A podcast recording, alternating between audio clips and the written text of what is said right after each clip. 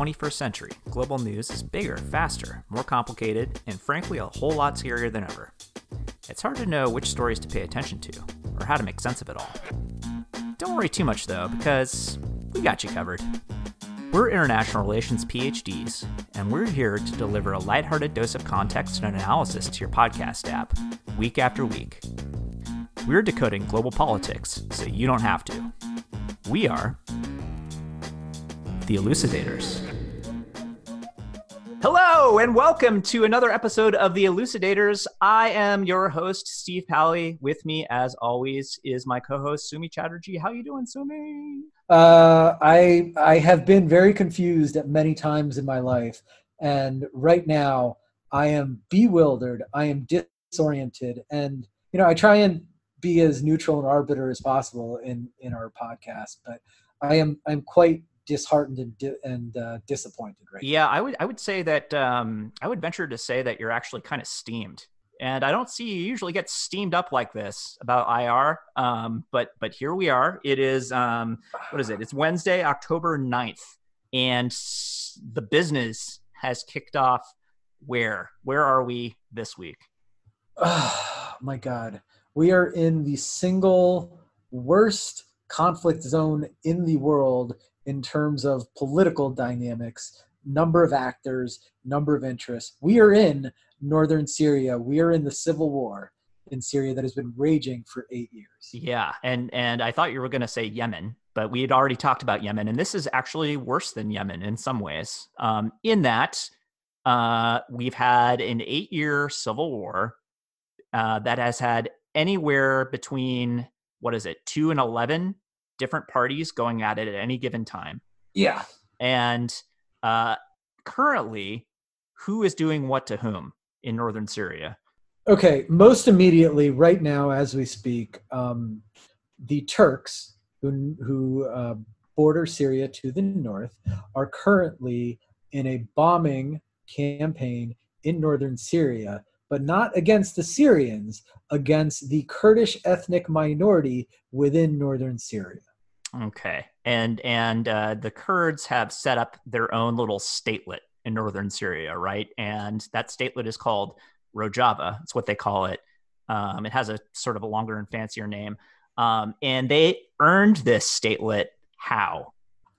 In 2017, Trump comes into office, and ISIS, the Islamic State in Syria, also called by Obama ISIL, the Islamic State in the Levant, which is the broad term for the Eastern Mediterranean, that brutal terrorist organization still has land, even though they're losing to U.S. allied troops.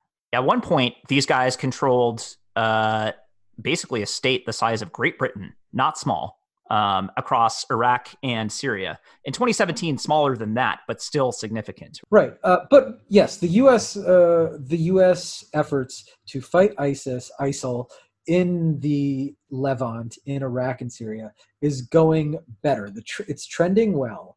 And Trump comes in, and there's 2,000 troops in Syria who are working with the Kurdish minority, aforementioned. And the idea that the Trump administration takes on is why don't we take these troops and have them work with the Kurds and make the Kurds the tip of the spear against ISIS? Mm-hmm. And the Kurds are incredibly effective. They absolutely smoke ISIS. Yeah, like they're they're they're actually really good at fighting. Um, they've been doing it for a long time against many, many, many different types of people. Uh, we're talking hundreds and even thousands of years of fighting against basically everybody on all sides because the Kurds um, are, I think, the world's largest stateless people. Is that right? Right. So the Kurds are the largest ethnic group in the world without a state of their own. And to put that into per- perspective, there's something like 15 to 20 million Jews in the world. Mm. There's something like 30 to 40 million Kurds in the world. Right. And we have an Israel, but we don't have an official Kurdistan. We do have a couple unofficial Kurdistans. Right. One is in northern Iraq, and the other is in northern Syria, and it's currently being bombed by the Turks. What has the Turks so hot and bothered about the Kurds having their own state in northern Syria? The Turks have a problem with the Kurds, namely that the Kurds and a particular terrorist organization, so so identified by the Turks, the U.S. State Department, and the EU, called the PKK, translated the, the Kurdish Work, Workers' Party. The PKK has carried out several terrorist acts in Turkey over several decades. This has created a lot of tension between the Kurdish minority in Turkey and the Turkish government over several administrations. So, right now, the Turks look at Rojava, this little statelet carved out by the Kurds fighting our enemy, ISIS, and they say, oh no, we don't want you to have a state on our border. On top of that, Turkey has taken many, many, many refugees from the Syrian civil war. Turkey does not want to keep these Syrians. So they are also bombing the Kurds in Rojava, the northern Syrian statelet, so that they can then, this is according to experts, can then resettle all of these Syrian Arab refugees into bombed out Rojava and give them, give the Turks themselves, the Turks will create for themselves a buffer of Arabs between the between themselves and the Kurds. Right. Okay. Thank you for that summary. Uh, that's excellent. Um, you've not succeeded in selling me a timeshare in Rojava. I'm afraid. yeah. What a sales job. It's like, yeah. Uh, understanding that you're a refugee from this horrible civil war, we're going to send you right back in to your country that you left because it's on fire, and we're going to resettle you into a place that we literally just just finished bombing um, using, by the way, American military hardware. Oh, oh, and by the way, you uh, poor Arab Syrian refugees who fled this very complex civil war in your country that is likely uh, killed hope of peace and prosperity in the country for decades. By the way, you're now going to be the buffer between us and the Kurds, who we just bombed the hell out. of. Right. Um, so, so the leader of Turkey, the president of Turkey is this guy, Erdogan, right? President Erdogan. Right. Um, and he is obviously not a fan of the Kurds, and he has wanted to do this for a while, right? And in fact, he's made noises about this plan. He's floated this plan in the past. Is that right? This all kicked off in American domestic politics on Sunday, October 6th, when the White House releases this very strange, short, two paragraph statement, which to summarize and paraphrase, basically says the following The long planned Turkish military operation in northern Syria will commence soon. Uh, what? Right. To which everyone, including some of the president's closest Republican allies, said exactly that. Doggy, doggy, what now? What's this about? Where the Turks are going to do what in northern Syria to whom? You mean to our friends, the Kurds, who look, the Kurds defeated ISIS more than the US did if you think about it in terms of who was fighting them and who was beating them on. Yeah, so to draw a historical analogy, the Kurds were really uh, they did the heavy lifting, kind of like the Russians did against the Nazis in World War II. They were on the ground fighting and dying and killing these guys in very large numbers on both sides. They are also the guys that hold, I think, tens of thousands of ISIS prisoners in kind of makeshift jails, right? That we've helped them kind of secure. So they're sitting on what is formerly ISIS territory for us on our behalf, holding on to guys that we don't want to deal with and we certainly don't want to be freed, right? And now we have another ally, putative ally, somebody who's supposed to be an ally, Turkey, coming at them with, by the way, our own planes and guns and bombs that we've sold them because they are a NATO ally. I'd like to say thank you for bringing up the prisoners uh, because it is yet another coat of awful on this on this unbelievably painted mess. So, like you said, the Kurds, having defeated ISIS, have taken thousands of ISIS uh, members prisoner. So the Turks have agreed to take these prisoners in. This is what the U.S. is ostensibly getting out of allowing the Turks to go in and hurt the Kurds.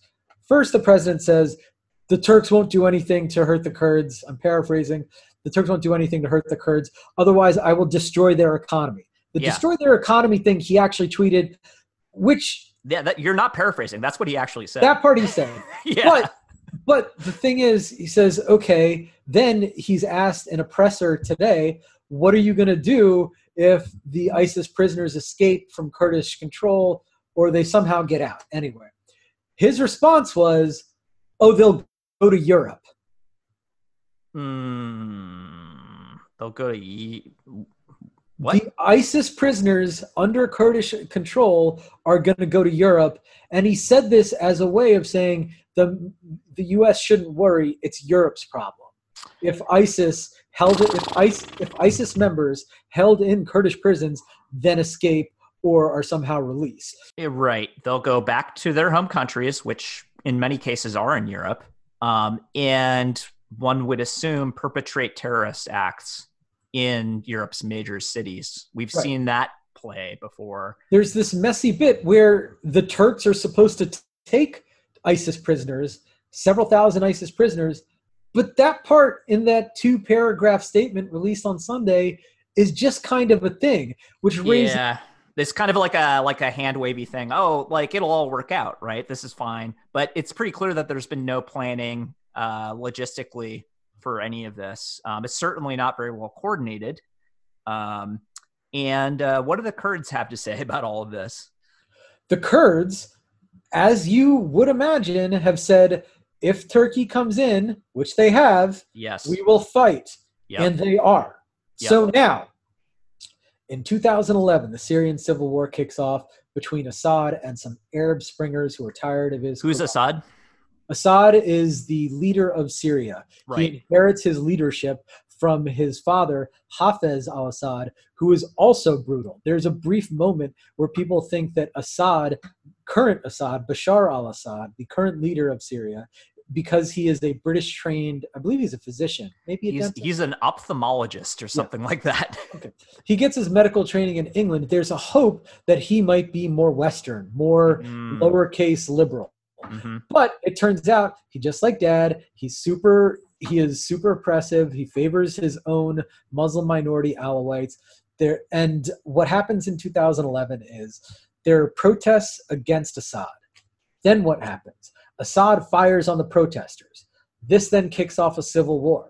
There are terrorists in under Syrian control in Syrian prisons, under Assad regime control, who then Assad releases to then go fight on behalf of the anti Assad forces so that then it will slow up any kind of Western support for the anti Assad forces. Wow. Did that make sense? Yeah, no, it's pretty counterintuitive. I mean, now that now that I'm going back over to my head, it kind of does make sense. It's uh, Right.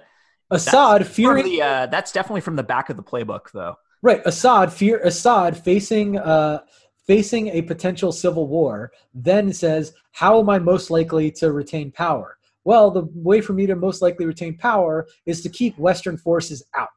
hmm Okay, so what am I going to do? I'm going to let some terrorists that I have in prison. I'm going to let them out of prison, and then I'm going to encourage them, and I'm going to make it seem as much as I can like they're fighting me. So this is going to keep Western support and arms out of the the anti-Assad. Right. He can he can basically win the marketing battle by saying, "Well, I'm on the side of righteousness because I'm fighting the Islamic terrorists, which I actually let of, out of my own jails." Right. And furthermore, to this day, Syrian ally Russia and Vladimir Putin do not talk as much about the complexities of the Syrian civil war. What they say is, we will defeat Islamic terrorism and we will win.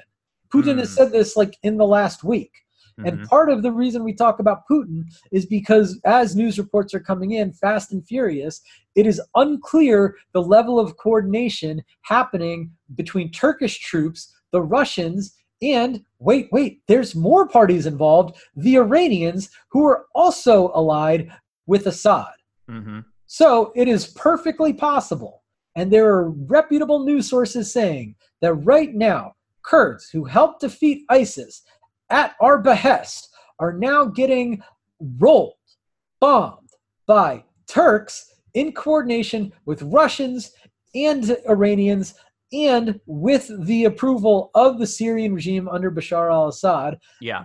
And don't forget the terrorists. Let me give you one more. And in this part of the world, there's not just ISIS, there's also an Al Qaeda outlet called uh, Jabhat uh, al Nusra. Anyway, Yeah. the Al Nusra Front. And today, because everyone has access to global media voices, they have now endorsed the Turkish action, uh, the Turkish military action against the Kurds. So, right now, the Turks are killing Kurds, and this is endorsed and perhaps working in coordination with the Russians and the Iranians and the Syrians, and it is also endorsed by Al Qaeda. And it apparently is endorsed by the United States as well. Tacitly, maybe explicitly, I don't know. Yeah. It's created, you know, we try and talk about international relations issues.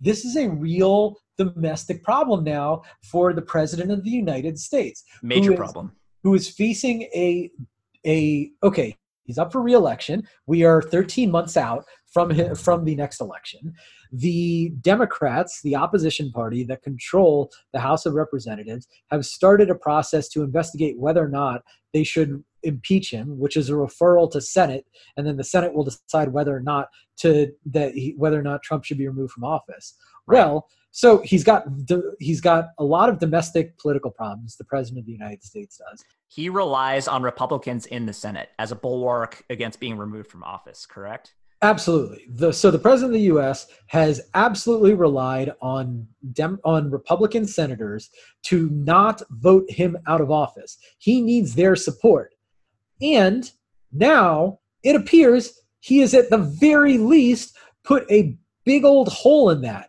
Otherwise loyal, like super crazy loyal uh, Senator Lindsey Graham is saying really rough things about Yeah. the president. If we think that you're angry about this, Lindsey Graham is on fire. He is hot. He is spitting mad. Yeah, he has, and right out of the pages of a bad professional wrestling uh, promotion, he has threatened the Turks with sanctions from hell. Quote, not That sounds like a finishing move for um, The Undertaker or something. Yeah, It's the bureaucratic finisher. Oh, yeah, I'm the I'm the multinational inter, institutional undertaker. it's rough. this is just but the thing is okay like i said we don't like talking about american domestic politics but this We kind of have to now, though. this absolutely appears to be a massive international i'll call it what it is a cock up because the president of the united states acting without the support of his domestic political allies and aside from his foreign policy advisors in the state department the national security council and the department of defense decided unilaterally to let the president of turkey go in and roll over our allies for Yeah. his yeah for his part the president of the united states said hey turks if you do anything we'll destroy your anything i don't like anything rough to the kurds we'll we'll destroy your economy which is like all right Yeah. then pushed enough on this he was then he then said something to the effect of well it's not like the kurds are our best friends it's not like they were fighting the nazis with us Yeah, uh, it's interesting. Like his his as we've talked about in the past, his priority prior to the 2020 election is to, I guess, satisfy promises um, from the 2016 election, and one was to bring the troops home from these foreign conflagrations. Right, so he is spinning this action as a way of getting our troops out of Syria, but that's not actually what's happening. The troops that we have there, first of all, there aren't that many left. Um, there's only, I think, one to two thousand left, maybe one thousand left, it's, right? it's under a it's under a thousand. thousand left, um, and they're merely moving away from the border. Right, the Turks are supposedly only going to come. we're moving them into iraq Yeah, okay, we're moving them away from the border, um, so that the Turks can do this incursion and establish this corridor, which is only supposed to go fifteen to twenty miles in northern Syria. It remains to be seen whether the Turks will keep that promise, or whether they're going to keep going the rest of the way into uh, Rojava or or Syrian Kurdistan. Trump justifies this action in terms of domestic politics by saying, I am a promise keeper. In fact, his slogan for reelection is promises made, promises Right. kept. However, this promise is one that, okay, you say you ran, and at least in part, on bringing troops home from international conflict. Fine. There's only a thousand troops there. This is far fewer than we have in places like Germany or South Korea, Or Afghanistan, Okay. for that matter, or which Afghanistan we've talked about. or or Iraq. So fine, we leave this aside for a second. Say, okay, if the question is, if the promise is reframed in this way, President Trump, would you leave a thousand troops in Syria to prevent a Kurdish genocide? Well, I'd, I'd have to think it would be yes, except it's apparently no. Playing devil's advocate for that, you know, I think what he would say is, well, I've received assurances from Erdogan, the president of Turkey, that this incursion will only go into uh, northern Syria a certain amount and then it will stop. I believe him when he says that he wants to resettle these refugees, get them out of Turkey, and he wants to establish kind of a border security area between him and between, between Turkey and Rojava. And you know, I also you know understand sort of the the um, historical delicacies entailed in the conflict between the Kurds and the Turks. The Turks have a legitimate reason to do this, right? This is all the devil's advocate stuff. Um, these are not very good arguments uh, when you're the United States and you know you expect people to cooperate you, with you in the future um, when you need help um, in other areas of the world, right? I think it, doesn't this like harm our credibility with other potential allies? Let's talk about one of our earlier episodes. The the pro democracy, pro small L liberal protesters in Hong Right. Kong. Uh, it has not been confirmed, but it's alleged it's alleged and reported in reputable sources that Trump promised Chinese uh, leader Xi Jinping to not get involved and not speak out in favor of Hong Kong. Right.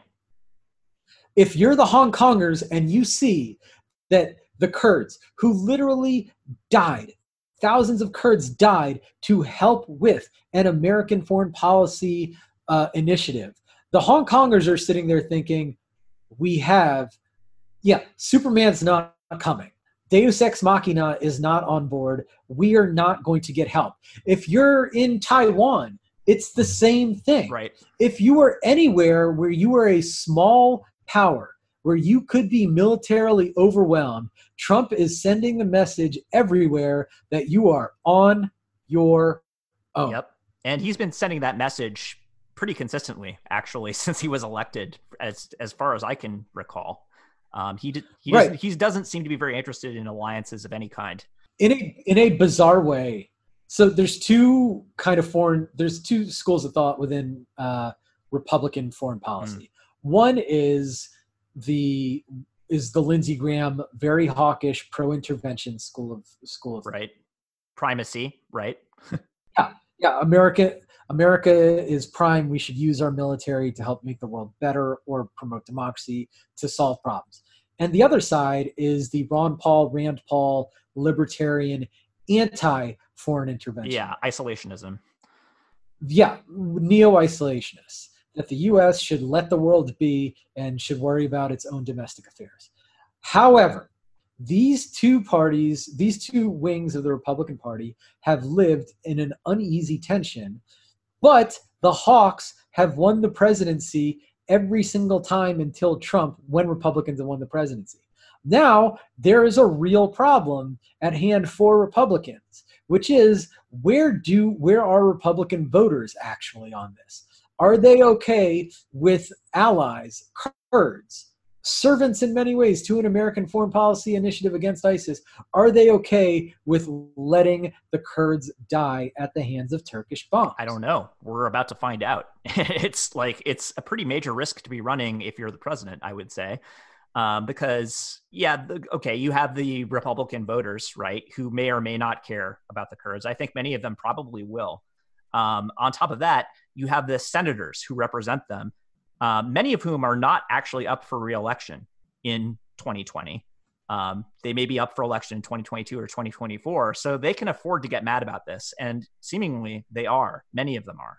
Uh, first and foremost, being Lindsey Graham, but there are others who are raising a pretty serious stink. Mitt Romney being one of them. man you know what i'm not going to say anything about this but i have thoughts. Ah, no doubt. okay, so so this situation just kicked off, uh, like basically hours before we started recording, right? Um, what do we expect to happen? Yeah, if we if we went on Twitter right before we started recording and went on now, the situation there would be news. And you know what that news would Hmm. be? It's gotten much, much worse, Steve. Fantastic. So so we expect the Kurds to lose, right? They're going to fight and lose because the Turks are better equipped, right? They have planes. In between bad planning and cruelty, these are those are two of my least favorite things. and we are currently standing on the corner of poor planning and cruelty. Yeah. Uh, just watching, just watching bombs drop in northern Syria. So yeah, no, there is no helping the Kurds unless Trump changes his mind or finds some face-saving measure that will then allow him to do what is right by the Kurds. Yeah, but uh, the thing is, to a certain extent, like this sausage is already made. It's already been through the grinder, right? I, I don't see it turning back into uh, what what's what's sausage made out of pork pork loin. Yeah, Well, sausage is what. Okay, sausage. Quick aside: sausage can be made out of anything. you want it that's to. true. Chicken chicken sausage. Yeah, it's more or less just ground meat with spices. If you want, It goes them. through a grinder. Yeah. that's the important part. Sure does. Ground meat, and it doesn't have to be cased. I think about sausage. Oh yeah, Back no, it's good. Um, the point is, uh, like the damage is done, right? The invasion is occurring. I suppose that the invasion could be called off, but that seems pretty unlikely that Erdogan is going to back off. There seems to be a pretty good possibility that Congress, on a fairly bipartisan basis, may override Trump and sanction Turkey um, for this situation, depending on what the Turks end up doing and how much they end up doing. I suppose that if they keep their incursion fairly minimal and don't kill that many people, there's a chance. There's a chance um, that some of this will come out in the wash, but I don't think any of that is very likely. Um, I think a lot of people are going to end up dying, uh, most of whom are our allies. You know, there are very reasonable arguments and to be made about pulling the U.S. out of the Middle Yeah. East, drawing drawing down in Syria, drawing down in Iraq, but it's so it's not the what. Right. It's the how, right? it's absolutely the how. I agree. Yeah.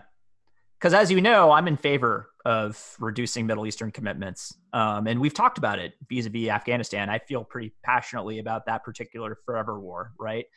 Um, but with all of that said, there is no reason for this to be happening right now in the way that it's happening.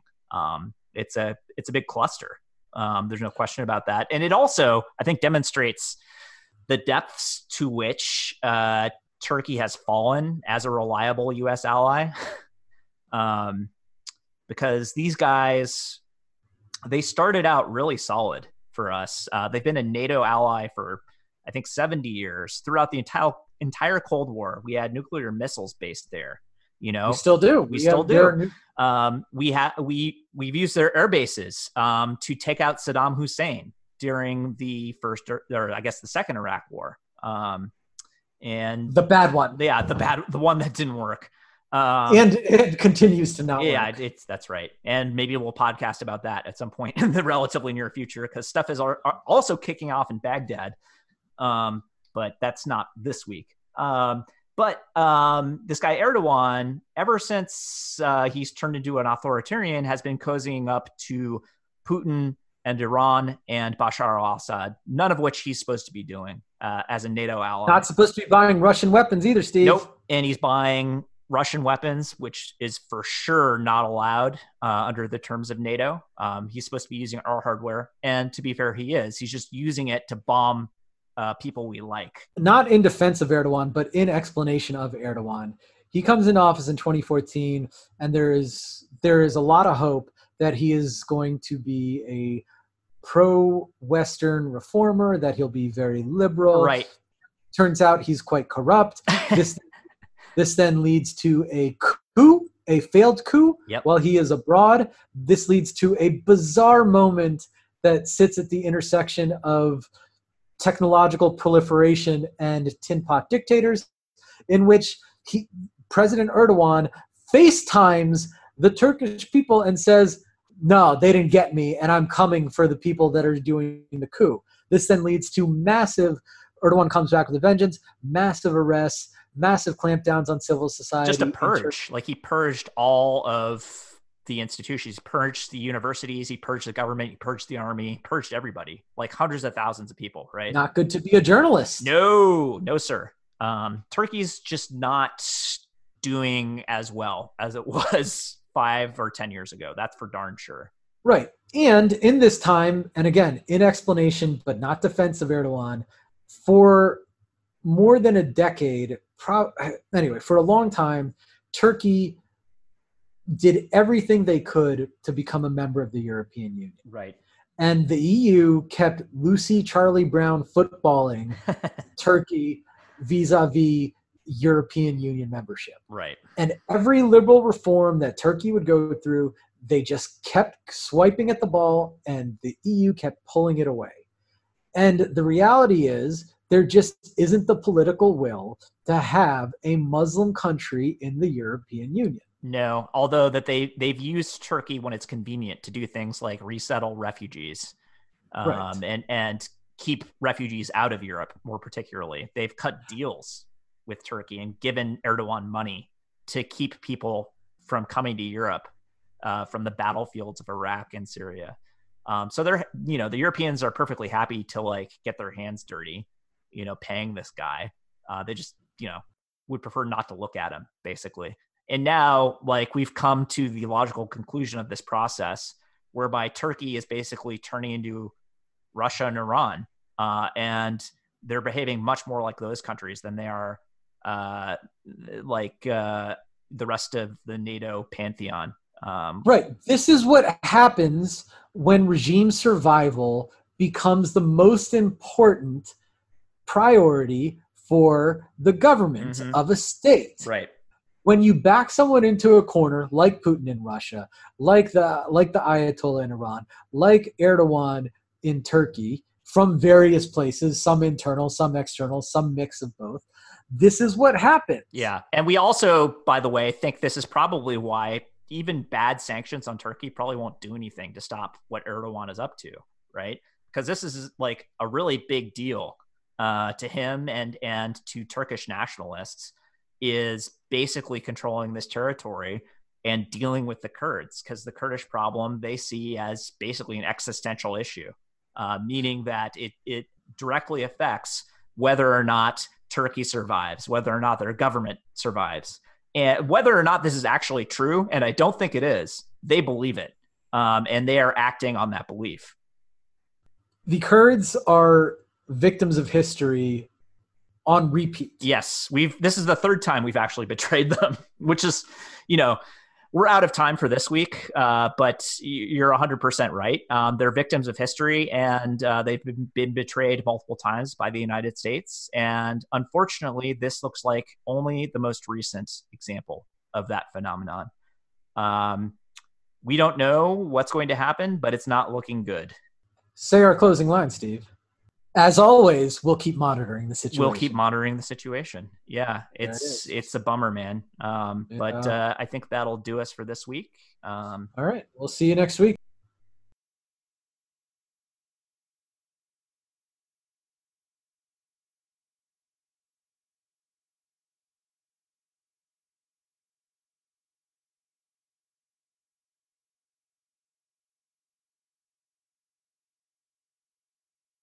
Hello, valued listeners. If you like what you're hearing on The Elucidators, please do us a solid and tell everyone you know about the podcast.